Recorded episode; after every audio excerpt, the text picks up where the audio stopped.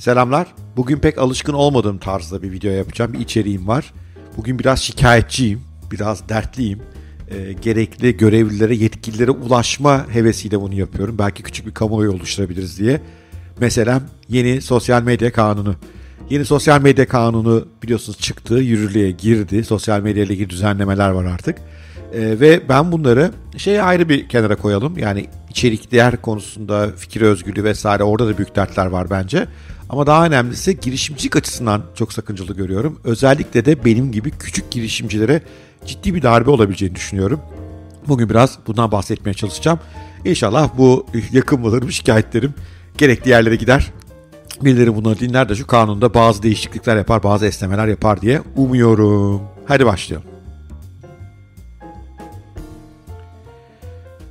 Öncelikle tekrarlayarak başlayayım. Yeni kanunun getirdiği fikir özgürlüğü kısıtlamaları bugünkü konum değil. Önemli konular bunlar, çok önemli. Yani ülkenin bu yönden de gidişatını endişe verici buluyorum. Öte yandan sosyal medya üzerindeki yapılan bazı paylaşımların hakikaten yönetilmesi gerektiğini, regülasyonun da gerektiğini düşünüyorum. Bazı insanlara yönelik çok ağır saldırılar olabiliyor. Yalan haberler üretilebiliyor. Kendimle ilgili bile biliyorum ne lafları işittiğim sosyal medya kullanıcılarından. O yüzden burada belli bir miktar regülasyonun gerektiği konusunda sanırım hepimiz hemfikiriz. Zaten dünyada da bu yapılıyor. Ama Türkiye'de biraz açıkçası iş sert yapıldı. Sosyal medya şirketleri, LinkedIn, Twitter, Facebook, Instagram gibi şirketlere pek çok yükümlülük yüklendi.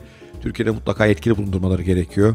Mahkemelerin kaldırılsın bu dediği içeriği hemen kaldırmaları gerekiyor. Kaldırmazlarsa para cezaları geliyor vesaire.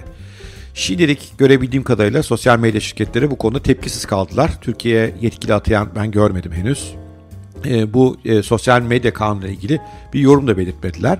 Bu bizi şuna götürebilir belli bir sürecin sonunda. Biliyorsunuz önce sosyal medya şirketlerinin bant genişliğinin kısıtlanması gibi önlemler alınacak. Sonra topyekun kapatma, para cezaları. Bu da sosyal medya şirketlerinin Türkiye'den çıkmasına neden olabilir. Bu neyi değiştirir? Sosyal medya şirketleri Türkiye'den çıkarsa neler değişir? Bir, tabii ki klasik medyanın neredeyse hiç kalmadığı, geleneksel medyanın tamamen öldüğü hem teknolojiden dolayı hem Türkiye'deki siyasi ortamdan dolayı klasik medyadan alamadığımız bilgileri aldığımız sosyal medyanın ölmesi üzücü. Bir vatandaş olarak fikir özgürlüğü, bilgi akışı konusunda sosyal medyaya güveniyorum ben. Onun ölmesine üzülürüm. Belli bir regülasyon lazım ama ölmese keşke. Bu birinci konu ama bugün konum değil. Esas konu girişimcilik nasıl etkilenecek? Kaba hesap, geçenlerde okuduğum bir rapora göre Türkiye sosyal medya mecralarına Türkiye'den $800 milyon para harcanıyor. Reklam gideri olarak. Bunlara reklam vermek için. Diyebilirsiniz ki ne güzel, bu para cebimize kalacak. Pek öyle değil ama. Çünkü bu $800 milyon harcayanların bir bölümü elbette yine büyük şirketler. Onlar geleneksel medya araçlarını da gerekirse kullanabilirler. Büyük bütçeleri var çünkü. Ama çoğu kullanıcı benim gibi küçük girişimciler. Üstelik bu küçük girişimciler bir bölümde ihracatçı. Mesela evinde çok güzel çantalar üretiyor. Bunu küçük bir sosyal medya platformu üzerinden yurt dışına satmaya çalışıyor. Önceleri zaten PayPal'ı yasakladıkları için bunun tahsilat sıkıntıları başladı. İnsanlar buna bir şekilde çözüm bulmaya başlıyor. Çünkü yurt dışındaki pek çok sitede PayPal gibi, Stripe gibi yeni finansal ödeme araçları dışında ödeme aracı kabul edilmiyor. Bu pek çok girişimcinin önünü kapatan bir şey oldu. Ben mesela bülten yazarak para kazanmaya çalışacağım. Fakat bülten platformlarının Substack, Revue gibi bülten platformlarının tamamı sadece Stripe gibi ödeme araçlarını kabul ediyorlar ve bunlar Türkiye'de yine bir önceki çıkan kanun dolayısıyla geçerli değiller. Zaten bu bizi çok zorluyordu. Küçük girişimciler özellikle yurt dışına tasarım hizmetleri satacak. Bir içerik üreticisi yurt dışına içerik satıyor olacak. Küçük bir designer, çok şık design çantalar, tişörtler satacak. Onların önünü ödeme sistemi olarak kapatmışlardı zaten. Şimdi ikinci kapanışta sosyal medyadan geliyor. Çünkü nasıl tanıtacağız kendimizi? Yani ister Türkiye'ye ister dünyaya satış yapalım. Bizim ana medya kanallarını kullanmamız mümkün değil. Sadece sosyal medyayı kullanabiliriz ve orada nispeten düşük bütçelerle ve hatta bütçesiz bazen çok kaliteli içerik üreterek insanın ilgisini çekebilmemiz ve buradan ürünlerimizi, hizmetlerimizi pazarlamamız, satmamız mümkün. Bunu büyük boyutta da düşünebilirsiniz bu arada. Mesela Sayın Ticaret Bakanımız, Sanayi ve Ticaret Bakanı Peak Games'in satışıyla çok övündü geçenlerde. $1.8 milyar satılışıyla çok övündü Zynga'ya. Ama şimdi düşünün, Peak Games bir sosyal medya platform oyunu. Nasıl tanıtacaktı kendini dünyaya? Yani ne yapacak bu durumda Zynga? Zynga büyük. Belki satın alan şirketten bahsediyorum. Belki Türkiye'deki operasyonları tamamen Amerika, İngiltere'ye kaydırırlar. Oradan yine sosyal medya reklamlarını verebilirler. Ama Türkiye'de sosyal medya kapandığı zaman Türkiye'den bu işi yapamayacakları belli. O nedenle Küçük oyuncularda etki daha büyük ama büyük oyuncularda, yani Peak Games'i bir büyük oyuncu olarak görüyorum ben.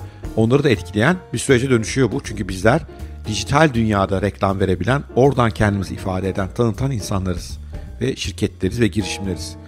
Şimdi eğer sosyal medya şirketleri bizim sosyal medya kanununun düzenlemelerine uymazlarsa onlar belki kapanacak. Bu durumda bizim dünyaya bir şeyler ihraç etme veya Türkiye'de yaptıklarımızdan bir gelir yaratma şansı ortadan kalkıyor olacak. Yani ben sayın hükümet yetkililerine, sayın bakanlara, hatta sayın Cumhurbaşkanımıza sesleniyorum. Lütfen bu kanunu bir daha bir gözden geçirin. Elbette çok zararlı, kötü içerikler olabiliyor sosyal medyada. Bunlarla mücadele etmek lazım. Atıyorum, çocuk pornografisi olabilecek en şiddetli şekilde mücadele edelim. Atıyorum, insanları şiddete davet eden duyurular. Bunlarla en şiddetli şekilde mücadele edelim. %100. Ama bu birey bazında çözülebilecek bir iş. Bu her bir post bazında, her bir account bazında çözülebilecek bir iş. Bu kadar topyekün bir şeye gitmeyelim. Çünkü Türkiye'de benim gibi çok sayıda girişimci var, küçük girişimci var. Biz gelir elde ediyoruz, devletimize vergimizi ödüyoruz ve bazımız hatta hizmet veya ürün ihracatı da yapıyoruz. Ve bizler bu ekonomiye yararlıyız. Bizim lütfen önümüzü kesmeyin. Bu videoyu kim izliyorsa, paylaşırsa, eğer devlet yetkilileri varsa süper olur.